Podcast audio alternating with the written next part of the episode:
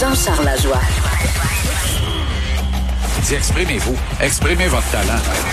Ça passe le test. Magnifique. Jean-Charles Lajoie. The Hawks led the game when Richard took it over. He scored the tying, and then he scored the winning goal, and he had his 10th Stanley Cup. Ah voilà, décès d'Henri Richard. Oui, il a compté le but égalisateur, il a compté le but gagnant. Il en a fait quelques-uns. Jean-Charles, bonjour. Allô, Mario?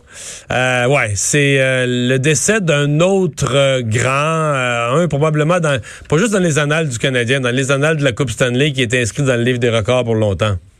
Il ne fait pas la une du site euh, lnh.com pour rien aujourd'hui. Les hommages fusent de partout en Amérique et ailleurs dans le monde. Gary Bettman qui a personnellement euh, salué la mémoire du grand Henri Richard. Le grand, je le dis comme ça, à 5 pieds 7, qui euh, se destinait à devenir plombier. Euh, un peu découragé de jouer au hockey. Il a persévéré et finalement obtenu un ticket dans le junior pour ensuite en obtenir un à un camp d'entraînement du Canadien dans de très grandes années du Canadien euh, qui était mené à l'époque par son frère Maurice, dont il était le cadet par une quinzaine d'années quand même, ce qui est pas rien, Mario. Et euh, il est parvenu à remporter la Coupe Stanley avec son frère. Euh, il avait amassé d'ailleurs 40 points à sa saison recrue à 5 pieds 7, puis il s'était battu pas mal plus souvent qu'il avait amassé des points parce que tout le monde s'en prenait au petit frère de l'autre. Et euh, il reculait devant personne. C'était un tough, un vrai, lourdement diminué depuis trop d'années maintenant. Euh, la Bon, maladie très d'Alzheimer. depuis deux, trois très, ans, Très, là. malade. Très, très malade. Et même de- bien au-delà de ça, Mario, là, ça fait un bout de temps que ça va pas bien du tout, mais euh, évidemment, euh, ça, ça, on a atteint une, une spirale sans fin là, de, de, la débâcle de sa santé se diminuait à vue d'œil depuis euh, euh, deux ans maintenant. Âge vénérable quand même, 84 ans. L'extrait qu'on a entendu, à moins que je ne me trompe, c'est bel et bien la finale de la Coupe Stanley de 1971. Euh, et il a été un élément clé de la conquête du Canadien alors que le coach Al McNeil l'avait dans cette même finale laissé de côté. Il est revenu au jeu, il marque le but égalisateur, marque le but gagnant, et ensuite déclare à la presse qu'Al McNeil est le pire coach qu'il a vu de sa vie et qu'il a eu dans sa carrière. Il a tiré Al McNeil sous l'autobus, et Al McNeil est passé de coach gagnant de la Coupe Stanley à chômeur. Scotty Bowman est devenu l'entraîneur-chef du Canadien. La suite de Ça l'histoire, n'a pas on été un la mauvais connaît. choix. Ça n'a pas été un mauvais choix. Il y a eu les quatre Coupes Stanley consécutives de la deuxième portion de la décennie 70, alors qu'Henry venait d'accrocher ses patins, de prendre sa retraite en 1975. 11 Coupes Stanley en 20 ans de carrière dans la Ligue nationale. Dans le fond, 11 lui, Coupes il- Stanley. Il y a eu plus de saisons où il a fini avec la coupe que de saisons où il a fini sans la coupe. c'est plus qu'une fois sur deux où il soulève la? Coupe Stanley à la fin de la saison, capitaine du Canadien pendant quatre ans. Euh, un gars assez réservé, taciturne sur les bords. Euh, on raconte d'ailleurs, et ce soir, là, de quelques invités, là, mais deux invités très prestigieux à 5h30, là, faut pas manquer ça. Serge Savard et Guy Lafleur seront euh, avec moi à l'émission à JC. Serge Savard avait eu quelque chose avec Henri Richard. Ben J'ai oui, hâte de C'est ça l'entendre. l'affaire, là. C'est, toute une histoire. Puis immense respect entre les deux hommes. Mais mettons qu'au début, là, c'était pas clair. Serge Savard n'est pas, n'était pas nécessairement euh, ben ben heureux quand Henri Richard a tiré le coach Al McNeil sous l'autobus. Lui, il a pas aimé ça. Mais euh, et avant ça, quand Serge Savard était un, un plus jeune joueur, Henri Richard s'était levé dans le vestiaire à un moment donné et lui avait carrément ramassé une claque en arrière des oreilles en lui disant sèchement Ferme ta gueule. Alors que Serge Savard devait mesurer, assez. devait mesurer à peu près 9 pouces de plus que lui. Ben, presque un pied de plus, Ah oui, oui. effectivement. Il mesurait pas 6 pieds 7, là, mais, mais Serge Savard, c'est un 6-2. Euh, Henri Richard, euh, 5 pieds 7. Euh, mais tu sais, Henri, il y, a- personne qui challengeait ça, là.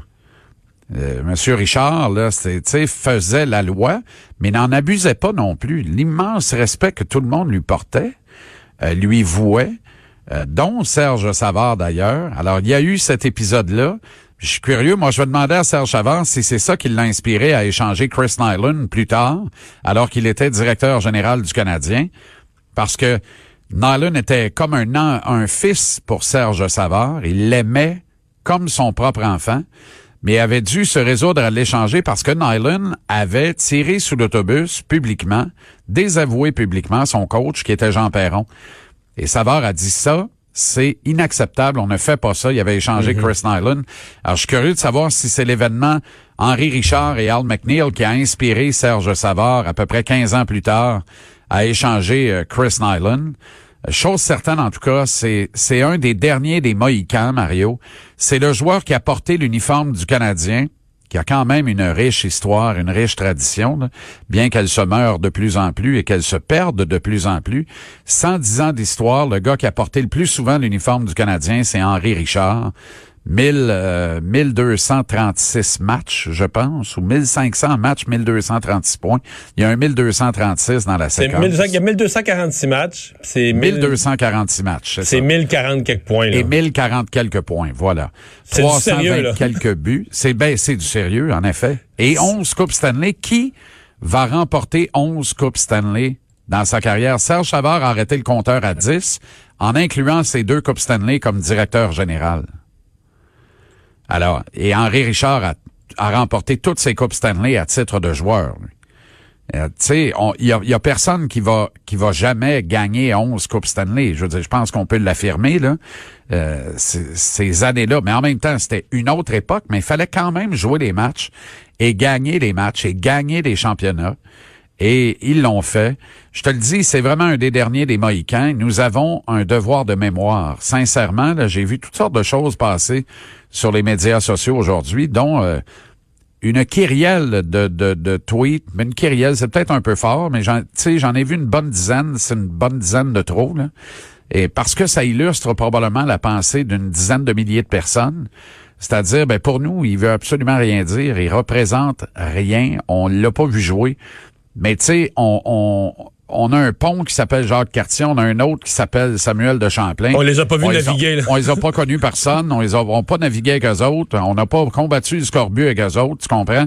À un moment donné, là, on a, on a vraiment, je pense, un devoir de mémoire. Mais Jean-Charles, mettons que je, je vais me porter, là, puis vraiment, c'est pas mon genre, mais à la défense un petit peu de la génération qui a pu écrire ça. Parce que tantôt, j'ai ouvert l'émission avec, euh, avec Alex qui remplace Vincent aujourd'hui.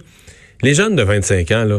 C'est Oui. écœurant comment il n'y a rien de vu beau du Canadien. Là. Tu sais, moi, j'ai la chance, j'ai vu, j'ai connu les années 76, 17, 18, 19. Pour ça, j'ai revu les deux autres coupes, 86, 93.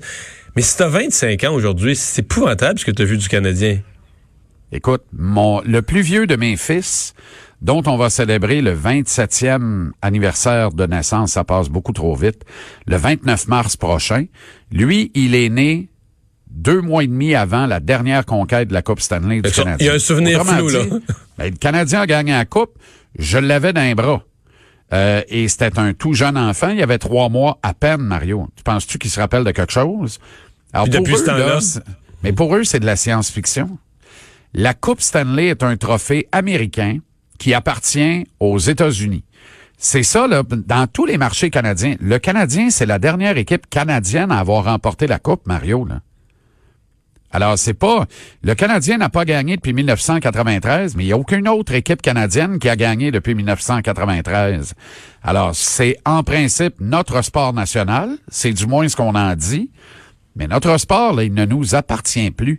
Puis ça, tu sais, ça va beaucoup plus, plus creux. Il faut descendre plus creux et recaler la cassette plus loin que ce qui se passe au niveau de la Ligue nationale. De tout temps, le fournisseur officiel de la Ligue nationale a été ça a été les réseaux de développement amateur canadiens. On pense avoir encore ici, au Québec, en Ontario et dans l'Ouest, les trois meilleures ligues de formation pour le hockey professionnel de la Ligue nationale au monde. Est-ce que c'est vraiment le cas? Comment Gilles Courteau et ses homologues de l'Ouest et de l'Ontario peuvent tolérer, accepter de se faire entuber, et les bons de Hockey Canada dans une certaine mesure, peuvent tolérer, accepter de se faire entuber à ce point tel, sans lubrifiant, par les autorités de la Ligue nationale de hockey, quand il est question de repêchage de nos jeunes joueurs et de leur développement. Il y a des, il y a deux livres de règlement pour les joueurs repêchés ici à partir du Canada et les joueurs repêchés à partir des collèges américains. Alors, tu réclames un joueur issu des collèges américains, tu as quatre ans pour le mettre sous contrat. Tu réclames un joueur junior canadien, tu as deux ans pour le mettre sous contrat. C'est du simple au double. Ce que ça veut dire, Mario, là, c'est quand tu arrives en deuxième, quand tu sors des évidences, OK? Et que là, tu as des choix à faire, tu vas toujours prioriser l'Américain au Canadien. Pourquoi? Parce que tu as quatre ans pour le mettre sous contrat. Il n'y a pas de stress, là. Il viendra pas t'embêter sous ton plafond salarial, dans ta calotte, dans ta, ton, ton nombre de contrats permis. Tu peux le laisser se développer en masse dans les collèges américains. On prend le temps de bien faire les choses. On n'a pas le temps de faire ça ici. Fait que ça fait quoi? Ça fait que les juniors, les clubs juniors, sortent les gars du midget plus vite. Il y a prolifération des joueurs de 16 et de 17 ans parce que pas admissible au repêchage, fait que tu vas pouvoir les avoir plus longtemps dans ton club junior. Ton club junior avec lequel tu as nécessité de faire une pièce ou de pas trop en perdre. Fait que tu gères ça comme une business plutôt qu'une école d'élite, plutôt qu'un collège de développement d'élite. Alors c'est un détail, il y en a plein d'autres comme ça où on se fait littéralement entuber par les autorités de la Ligue nationale. Et c'est supposé être notre sport.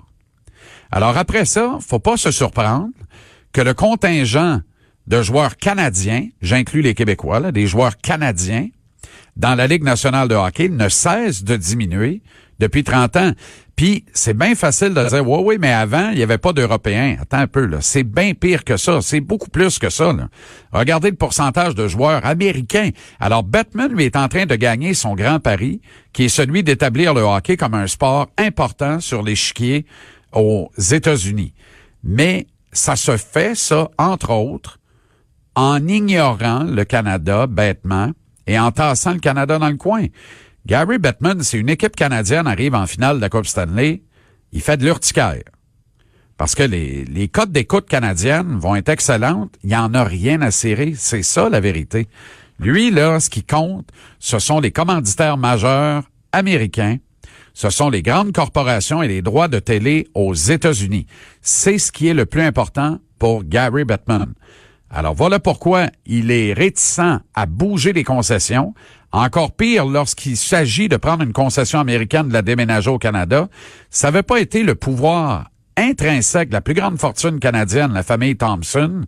Jamais les Trashers d'Atlanta ne bougent vers Winnipeg. Ils vont peut-être bouger, mais jamais vers Winnipeg. Dans un building qui ne correspondait même pas et ne correspond toujours pas aux dernières normes de la Ligue nationale. Et on a accepté ça quand même. Ça a pris un lobbying époustouflant. Puis la résultante de ça, mais la dernière équipe canadienne qui a gagné la Coupe, c'est le Canadien en 1993. Incidemment, c'est la première Coupe Stanley qu'a remise Gary Bettman qui venait de commencer son règne. Comme quoi, tout est dans tout, ou à peu près. Mais à 5 et 7 pour 5 et 7, je préfère qu'on parle d'Henri Richard aujourd'hui plutôt que de Gulliver Bettman. C'est bien retenu. Donc, euh, 5h30, Guy Lafleur et Serge Savard. Guy Lafleur, Serge Savard. Yvon Lambert sera là aussi. On aime recevoir Yvon pour la petite jument, mais ce sera pas le cas ce soir. On va parler d'Henri Richard. Yvon Lambert qui a marqué lui aussi, Mario, des gros buts en finale de la Coupe Stanley, en demi-finale de la Coupe Stanley. Tu vois? En 79 notamment, tu Je te rappelles? souviens parfaitement. Oui, contre les Bruins de Boston et ensuite deux buts gagnants dans la finale de la Coupe contre les Rangers de New York de John Davidson devant le filet. Parce qu'il était toujours devant le filet. Merci Jean-Charles. 17h. JC à TVA Sport.